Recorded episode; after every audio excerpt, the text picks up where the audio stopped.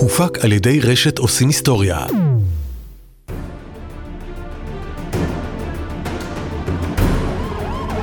משטרת ישראל מציגה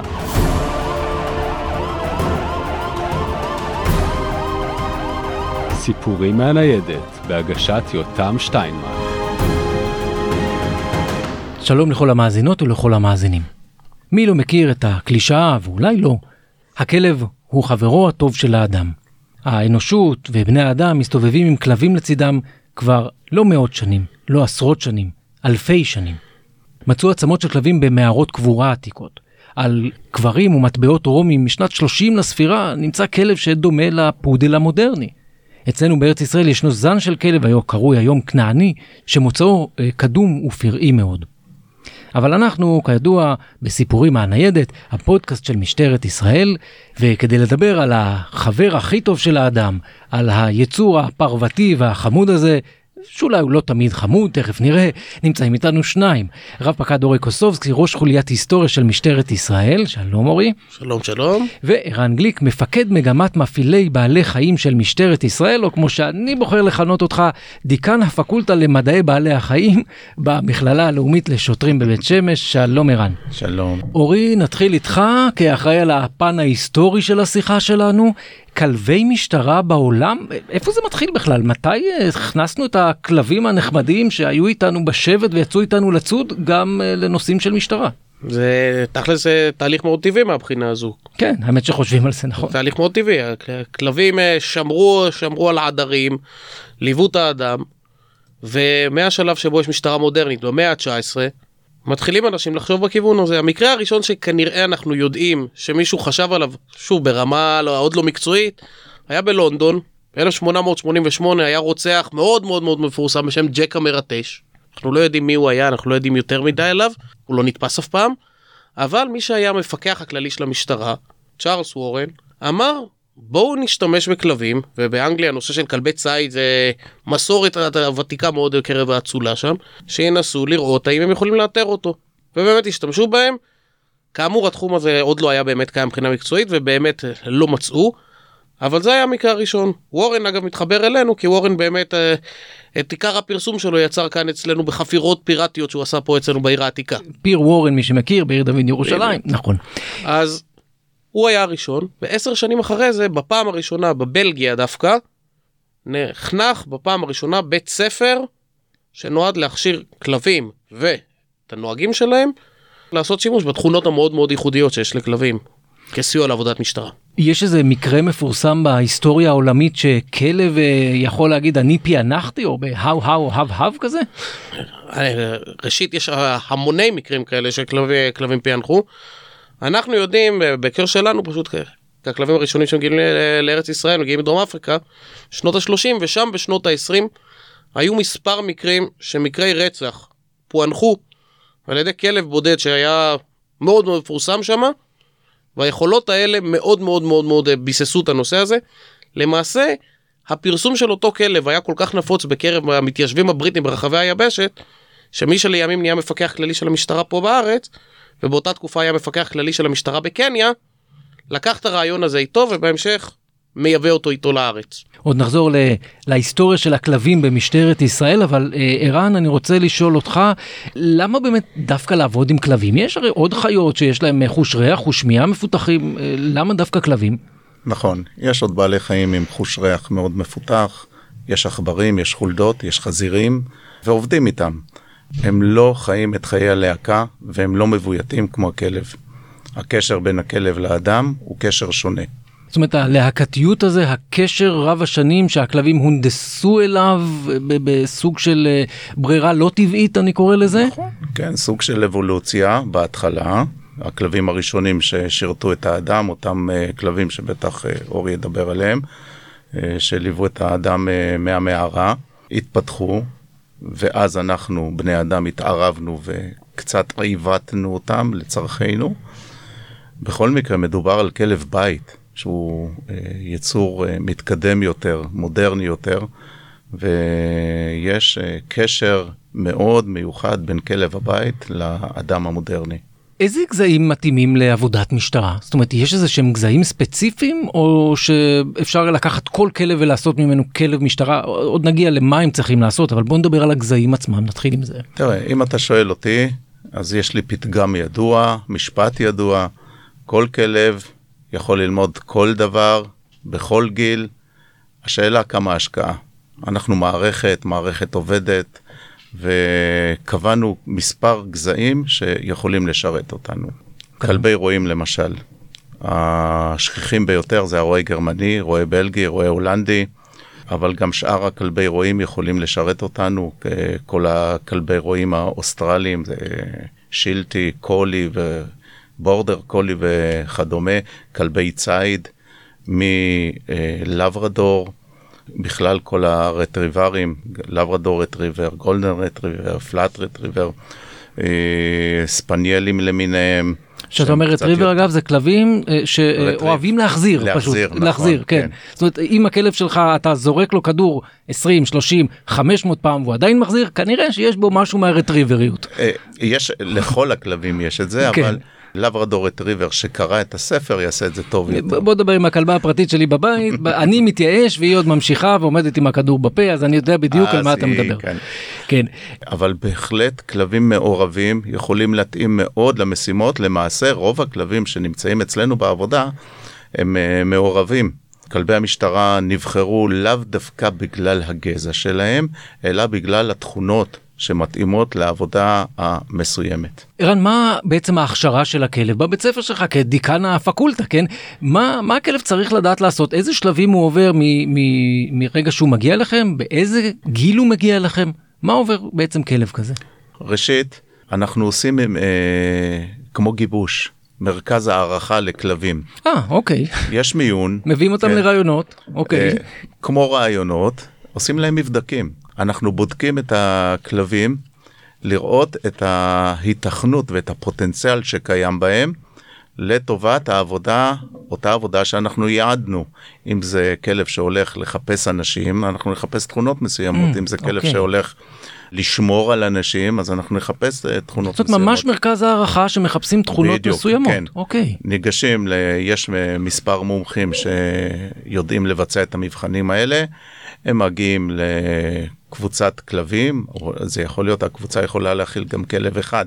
כן. הם מגיעים למבחן התאמה של הכלב. ומתחילים בבדיקות. בבדיקות אנחנו לא בודקים מה הכלב למד לעשות Mm.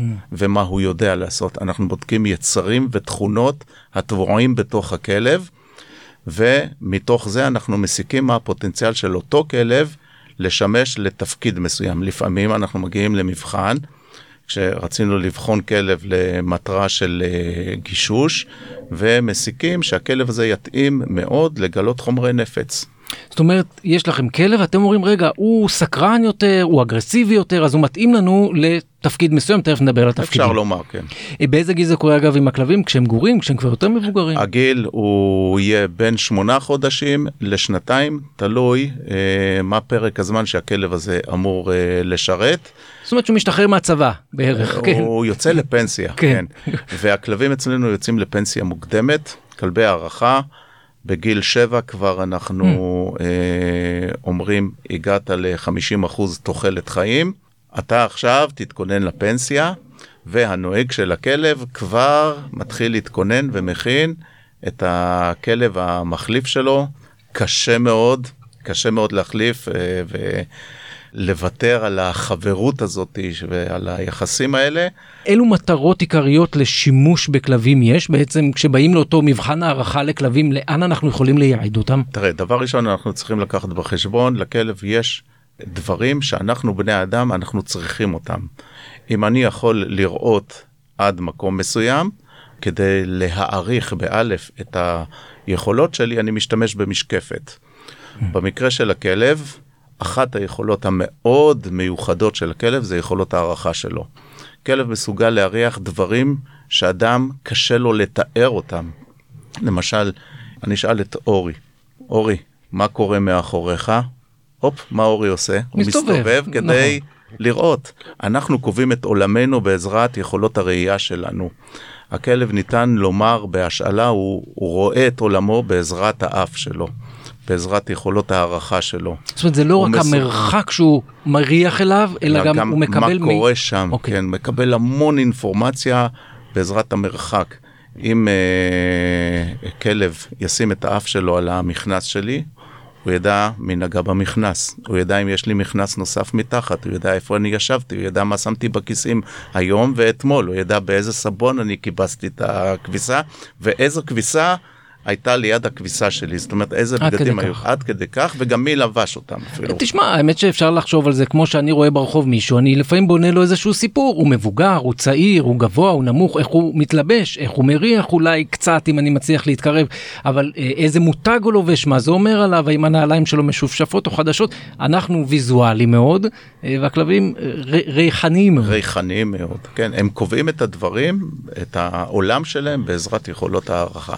אוקיי, אז איזה בעצם מטרות יש, איזה מקצועות לה- יש? יפה. מפה, אם אנחנו נמנה את המקצועות של, שבהם המשטרה עוסקת עם ה, בעזרת הכלבים, אז אלה כלבים לגילוי אנשים. האנשים יכולים להיות אנשים חיים או אנשים מתים, אנשים ידידותיים או אנשים אה, עוינים. ולצורך כל אחת מהמשימות האלה אנחנו נתאים את הכלב ואת uh, צורת העבודה שלו. אנחנו נחפש uh, חפצים מסוימים. חפצים יכולים להיות נשק שעשוי מתכת ועוד מספר חומרים, uh, חומרי נפץ, שטרות של כסף. יש לנו כלבים שהם גלים שטרות של כסף. וואלה, אני צריך אחד כזה, כולנו צריכים אחד כזה, אני בטוח. כן, אצלי ניסיתי להפעיל, הוא לא לא... עובד. או שהוא לא עובד או שהוא לא מוצא. אני- עובד מדינה. אוקיי. אה, כלבים לגילוי מוקדי הצתות. כשאני מדבר על אה, גילוי מוקדי הצתות, אני מדבר על כלב שיגיע לאחר כיבוי הדלקה, ולצורך אה, סיוע בחקירה, הוא יחפש והוא יצליח למצוא חומרי דלק בכמות מזערית אחרי שהם נשרפו. זאת אומרת, החוקר השרפות לא יצליח למצוא את זה כי הוא לא רואה, דיברנו על הראייה, אבל מבחינת הכלב זה נוכח. תראה, זה לא שהוא לא יצליח, יש סיכוי טוב שהוא יצליח, אבל אם יש לי כלי שיכול לחסוך לי בעבודה, אז שווה לי להשתמש בכלי הזה. אוקיי, איזה עוד מקצועות יש? יש לנו כלבים לגילוי חומרי נפץ. יש לנו כלבי שיטור.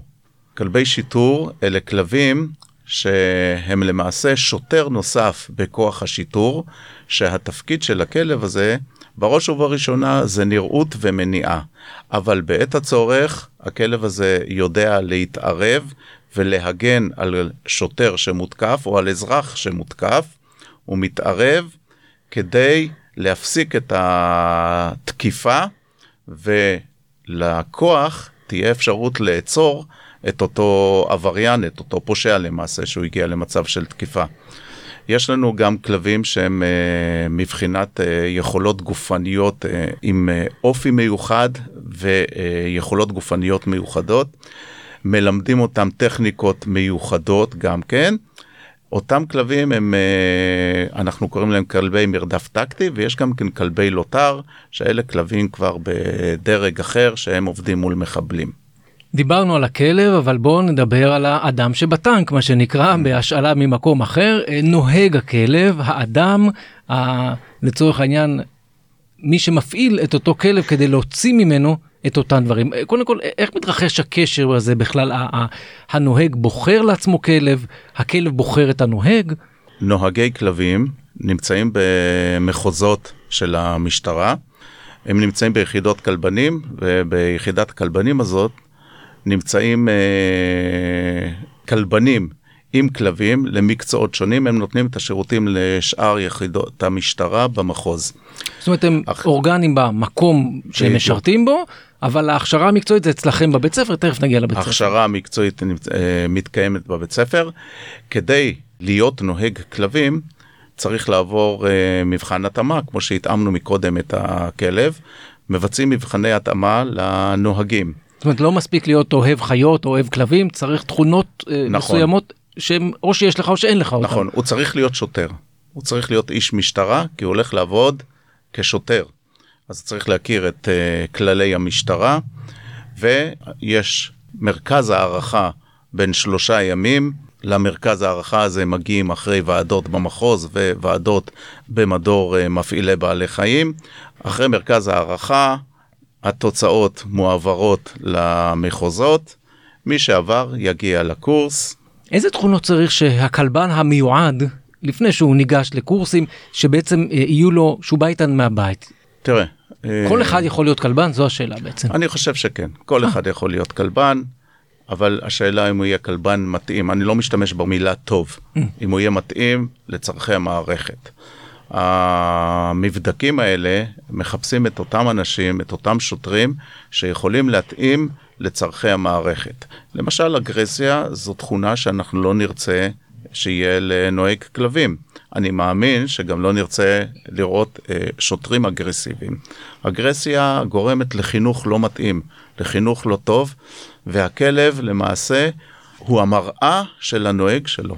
וכלב אה, שיהיה נתון תחת אה, אותו האישיות אגרסיבית, הוא לא יגיע לתוצאות הטובות והמרביות אילו היה תחת אה, אישיות מתונה, יציבה. ולמעשה עכשיו אני מדבר איתך ואני רואה איזושהי הגבלה בתכונות שאנחנו מחפשים בין בכלבים לנוהגים עצמם.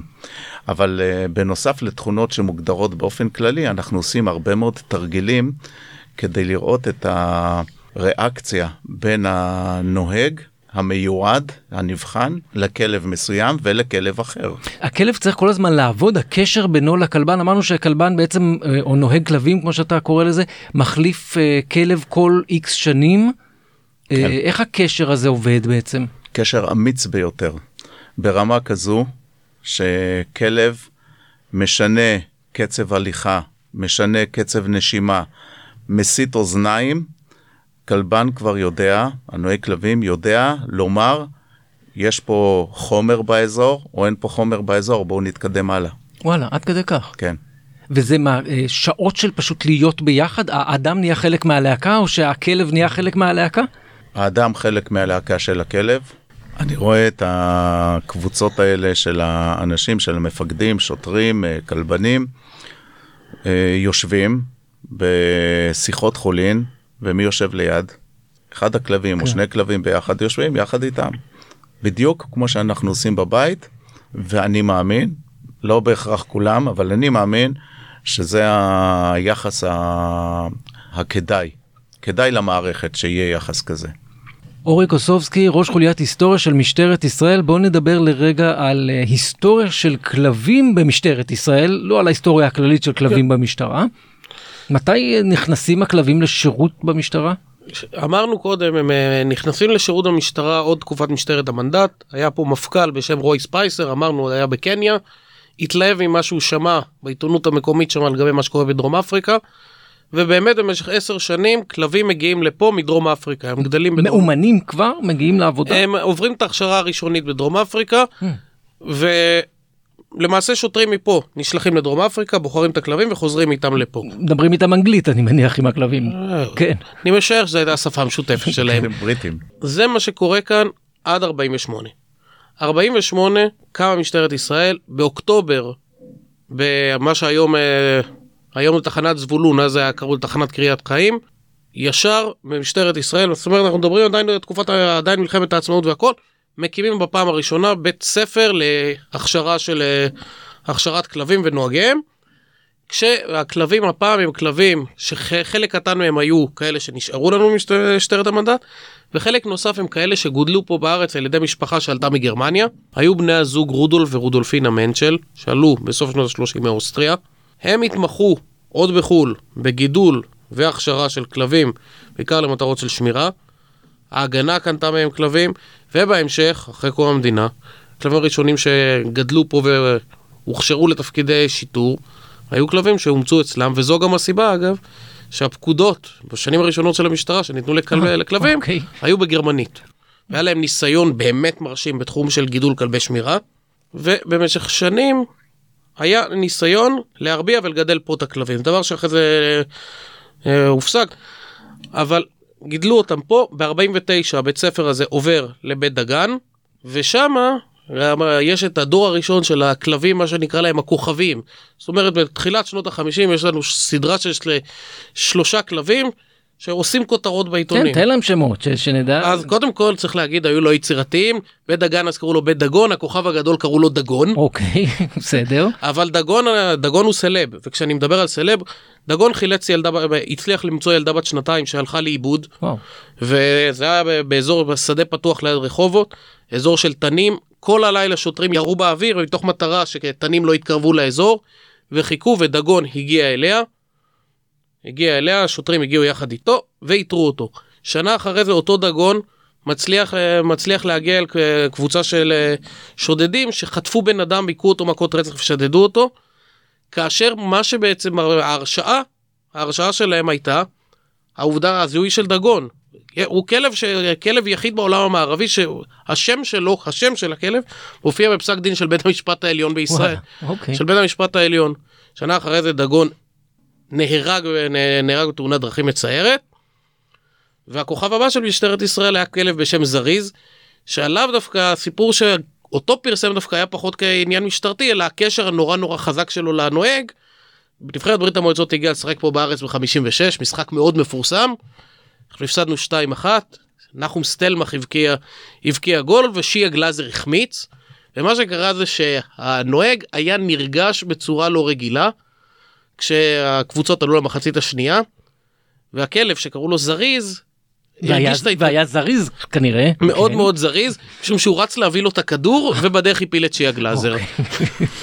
וזה, וזו היסטוריה, זה לא... זה מה שנקרא, יש לנו, יש לנו את הכתבה שמתארת את האירוע. אוקיי. אמ, רב פקד ערן גליק, מפקד מגמת מפעילי בעלי חיים של משטרת ישראל, בואו נדבר על הבית ספר שאתה עומד בראש, אתה מנהל בית ספר בעצם. נכון, אה, כן. בוא, בוא נדבר על הבית ספר הזה. תלמידים מאוד מיוחדים. אה, כן, תלמידי, תלמידים אנושיים מיוחדים ותלמידים הולכי ארבע. חייתיים. חייתיים. כן, כן. אה, בוא, בוא נדבר רגע ברצינות על הבית ספר הזה. בוא נדבר על שני המגזרים. אז יש לנו, כמו שאמרנו, כלבים ונוהגי כלבים. בואו נטפל קודם כל בגורם האנושי, מה שנקרא. מה צריך להיות כדי להיות נוהג כלבים? איזה גיל? איזה הכשרות? צריך להיות שוטר, צריך לעבור את המיון של המחוז. וצריך לעבור מרכז הערכה, שזה מילה נוספת לגיבוש בשפת העם, אה, של מדור מפעילי בעלי חיים. משך הגיבוש הוא שלושה ימים. זה לגבי האדם, לגבי השוטר. האדם עבר את אותו גיבוש, אה, מה הוא, איך הוא לומד להיות נוהג כלבים? הוא יקבל בבית ספר, יקבל כלב חדש. גם mm. כן זה אותו כלב שעבר את, מבד... את המבדקים המקבילים לכלבים. שגם כן נמצא כמתאים להיות כלב משטרה. זאת אומרת, הם מתחילים מסלול ביחד בעצם. הם מתחילים כירוקים לחלוטין. המיוחד במשטרת ישראל הוא שאנחנו לא מכשירים ומלמדים את הכלבים ואחר כך מוסרים אותם mm. לשוטר שילמד איך לנהוג אותם או איך להפעיל אותם, אלא מי שיאמן את הכלב, יתרגל אותו. ויגיע איתו לתוצאות הסופיות, שבסופו של דבר יש שם מערכת של אה, מבחנים. מי שיעשה את זה, זה יהיה השוטר עצמו. השוטר החדש הירוק, שעבר את כל המבדקים האלה, מקבל כלב חדש ירוק, שגם הוא עבר את כל המבדקים האלה, והמיוחד בחניכים כאלה, בשוטרים כאלה במשטרת ישראל, הוא שהשוטר לא מקבל כלב שכבר יודע ולמד מה צריך לעשות, הוא מקבל כלב חדש לחלוטין. אנחנו, המדריכים, נלמד את הכלב הזה לבצע את המשימות שלו דרך הנוהג. זאת אומרת, הם קמים ביחד לבית ספר. ממש בדיוק, ככה. בדיוק. אוקיי. קמים ביחד לבית ספר, לומדים ביחד. עושים הכלב... שיעורי בית אחר כך כן, ביחד, והולכים כן. לישון במיטה ביחד בערך.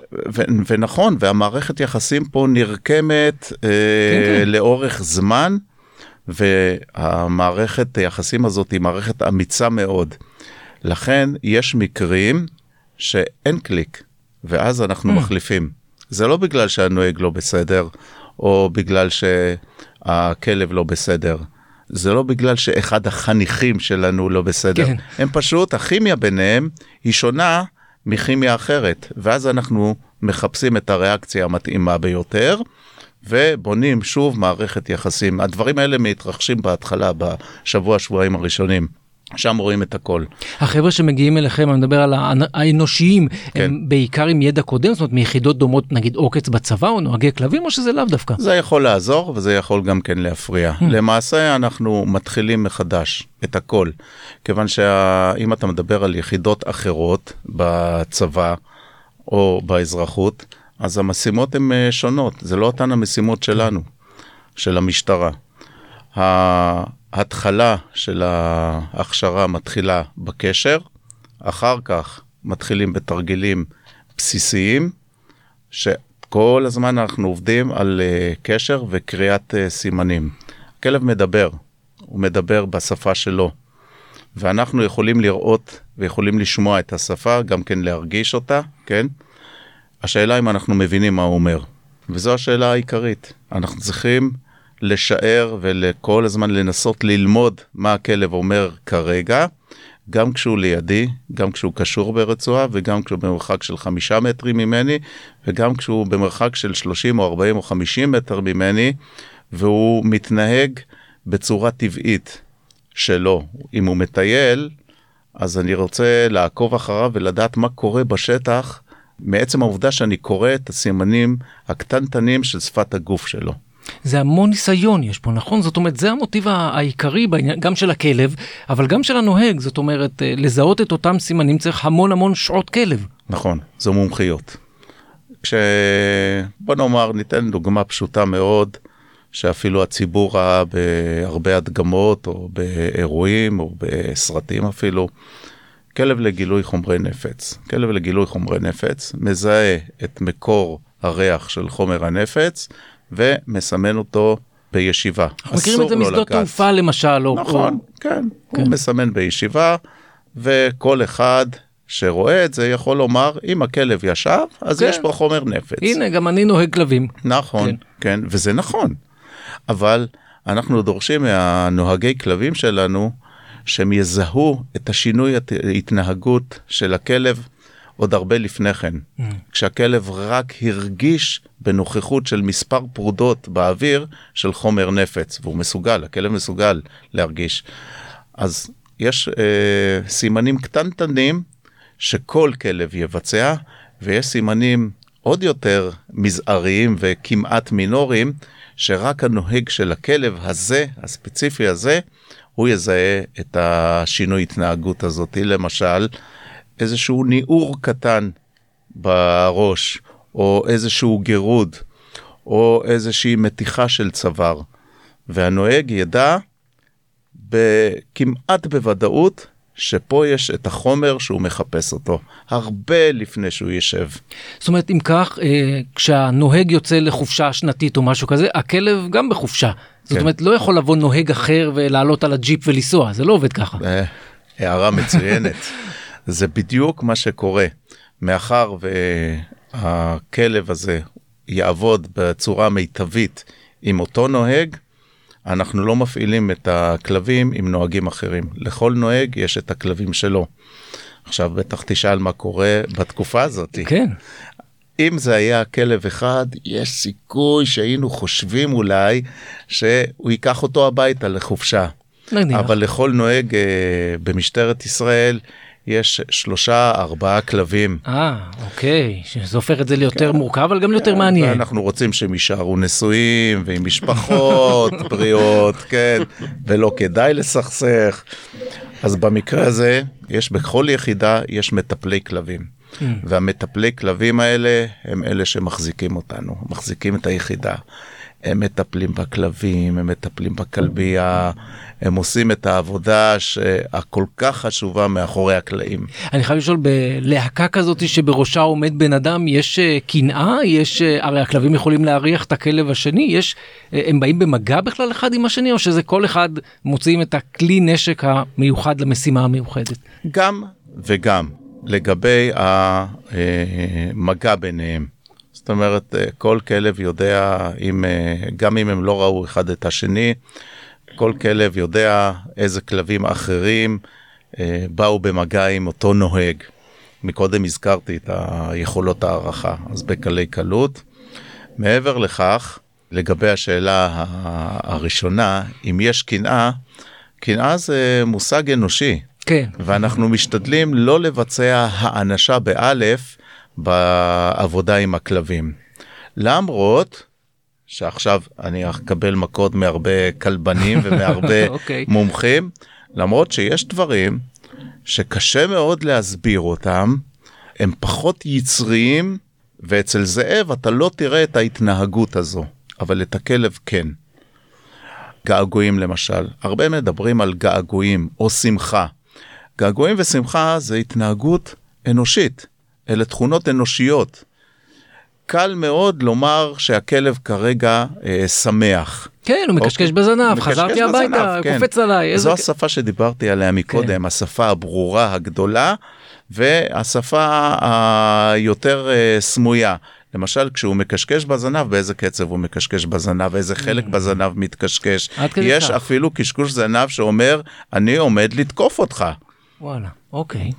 זאת אומרת צריך באמת אה, לחיות להיות חלק מהעדר הזה כן. ו- ולחיות על פי אותם סימנים ולא לתת להם את הפירוש האנושי שאנחנו נורא נכון רואים- כלב בא אתה חוזר לי- הביתה הכלב עושה לי דווקא. אני, אני רוצה לציין כי אני שומע הרבה פעמים הכלב נשק אותי כן. זה, אוקיי. זה, הוא ליקק למעשה נכון כן. השאלה איך הוא ליקק מה הוא ליקק אם הוא ליקק בשפתיים זה מאוד טבעי אצלו כגור שהלהקה הציידים חזרו אל הבייביסיטר עם הגורים הגורים מלקקים את השפתיים של ה...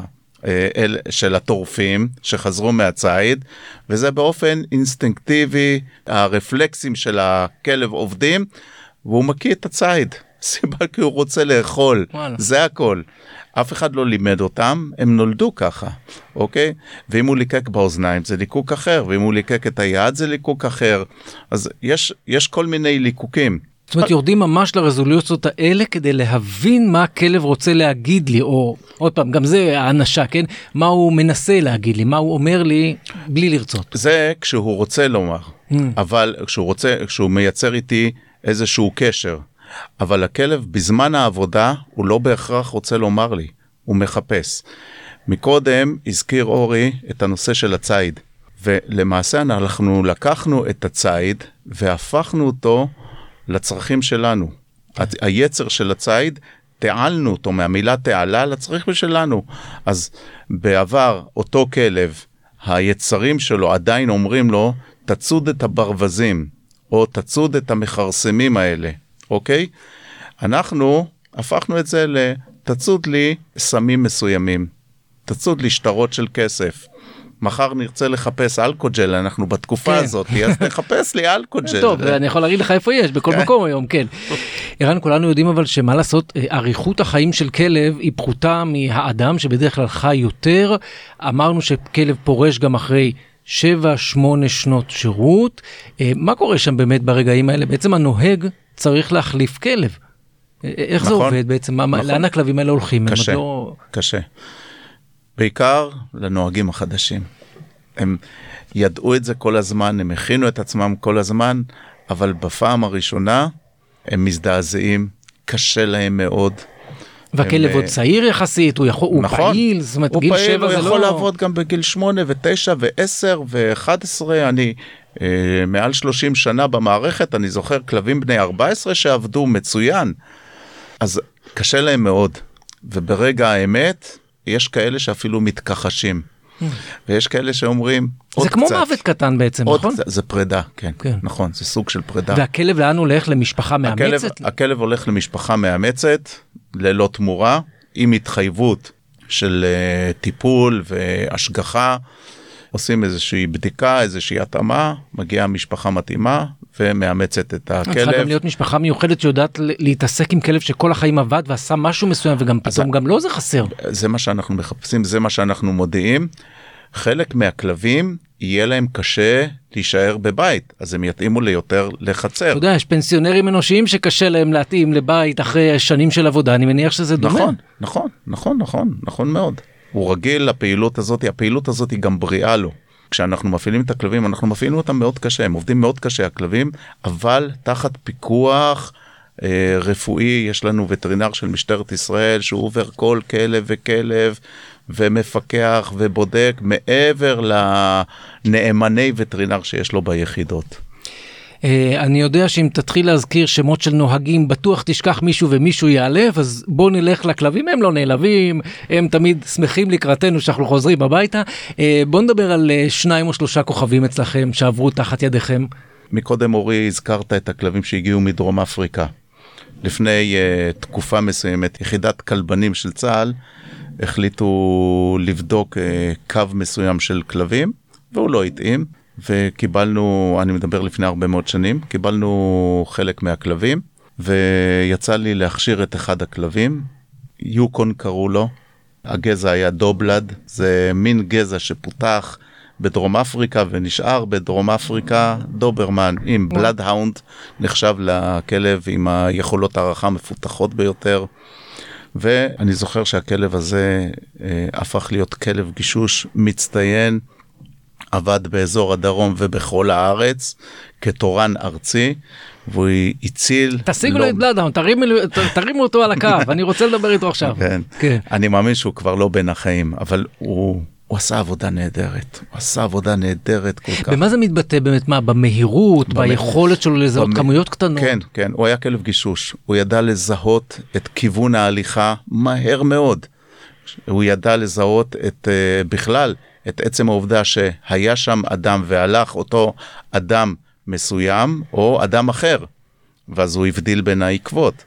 הוא ידע לעקוב אחרי העקבות, גם אם עבר שם, אני זוכר, עבר שם עדר עיזים, וואו. ועברו אנשים ומחפשים, הוא הצליח לזהות מבין כל העקבות את אותם עקבות שלא רואים אותם, אדם לא רואה אותם, הוא רק יכל להריח אותם ולהגיע לאותו אדם ש... שהוא חיפש. באחד הפעמים הוא אפילו מצא ילד שאיבד את הבית והוא היה במצב בריאותי כבר לא טוב ונרדם באיזשהו צינור ב... בתוך העיר, אף אחד לא הגיע אליו. ובעיר זה הרבה יותר קשה, אני מניח, כי יש הרבה המון אנשים הולכים, ואנשים, כן, דורכים לו על העקבות ומטשטשים לו, כן. אוקיי, ערן, אנחנו אומת ההייטק, יש פיתוחים ישראלים גם בכלבי משטרה? אני רוצה להיות אה, פטריוט כזה, כן? כן, חלק מהדברים הם אה, לאו דווקא בגלל אירועים משמחים.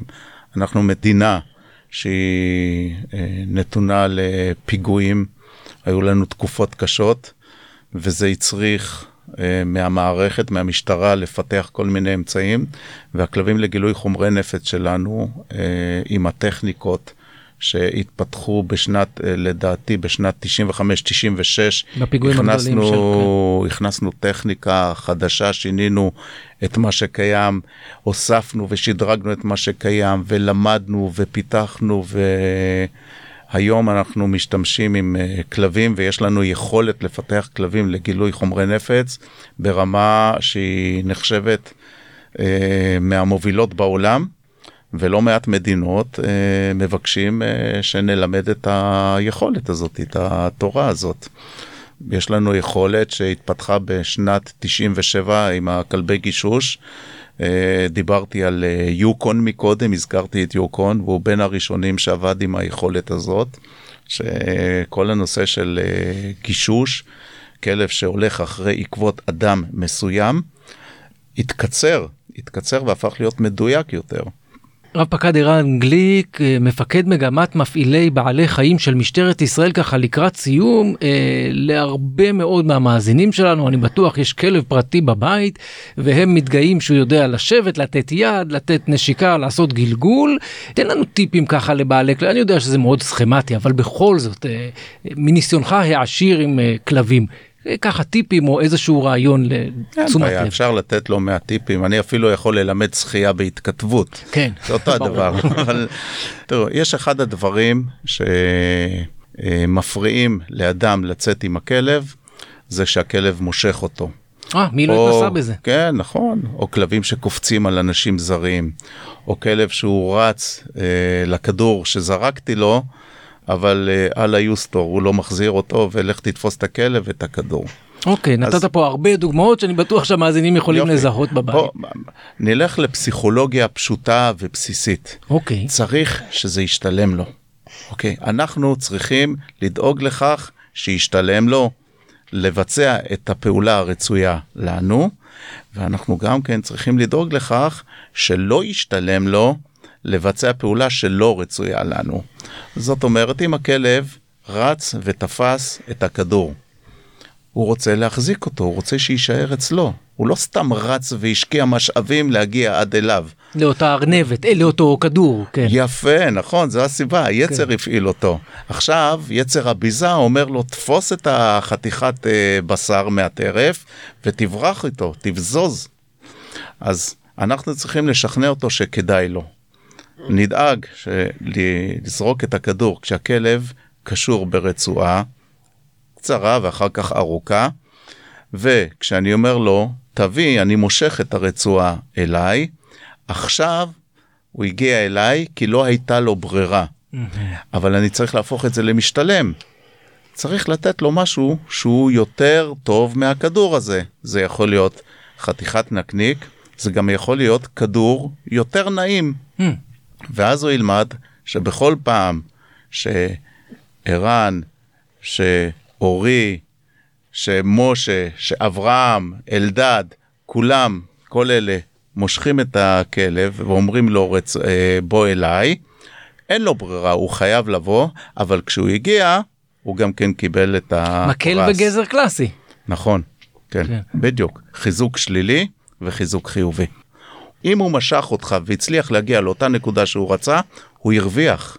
הוא קיבל מעין חיזוק חיובי. כי מבחינתו זה פעולה, כיף. בדיוק, הוא קיבל את הפעולה, הוא הרוויח מהמשיכה הזאת, גם אם היא לא הייתה לו נעימה. עכשיו אני צריך לדאוג, כדי לחנך אותו, שהוא לא ירוויח. זאת אומרת, דבר ראשון, שלא יצליח להגיע לאותה נקודה. Mm. לא הפעלתי לחץ, לא הפעלתי עונש, לא נתתי אה, שום דבר שלילי, אוקיי? זאת אומרת, מנעת ממנו את הכיף, אה, הש, השלילי הוא במניעת הכיף, לא במכה חס וחלילה או משהו כזה. הוא לא מצליח, אני גורם לו לא להצליח בזמן שהוא עושה משהו שלא נעים לי. עכשיו, זו הדרך הארוכה והעדינה יותר. יש דרכים שהן פחות עדינות, למשל, אני יכול להגיד לו לאט ולתת משיכה קלה ברצועה, אז פחות נעים לו. וברגע שהוא נרגע, אז אני מתקדם קדימה. אז התהליך ילך יותר מהר. זהו, אז עד כאן הסיפור הכלבי הזה של היום, זה באמת הייתה נגיעה על קצה המזלג מעשייה ארוכה ויומיומית אה, שדורשת הרבה מאוד השקעה, אה, אבל כשמשקיעים, כמו שאמרת ערן, בסוף uh, יש תוצאות. רב פקד אורי קוסובסקי, ראש חוליית היסטוריה של משטרת ישראל, רב פקד ערן גליק, מפקד מגמת מפעילי בעלי חיים של משטרת ישראל, ועכשיו אני חושב שהמאזינים גם מבינים למה כיניתי אותך דיקן הפקולטה למדעי החיים במכללה הלאומית לשוטרים בבית שמש. תודה רבה לשניכם. תודה רבה. תודה רבה. אם אתם רוצים לדעת עוד על משטרת ישראל והתפקידים שמילאה בתולדות המדינה, אתם מוזמנים ומוזמנות לבקר בבית מורשת משטרת ישראל ולפגוש מקרוב את ההיסטוריה שלא הכרתם. פרטים באתר policmuseum.org.il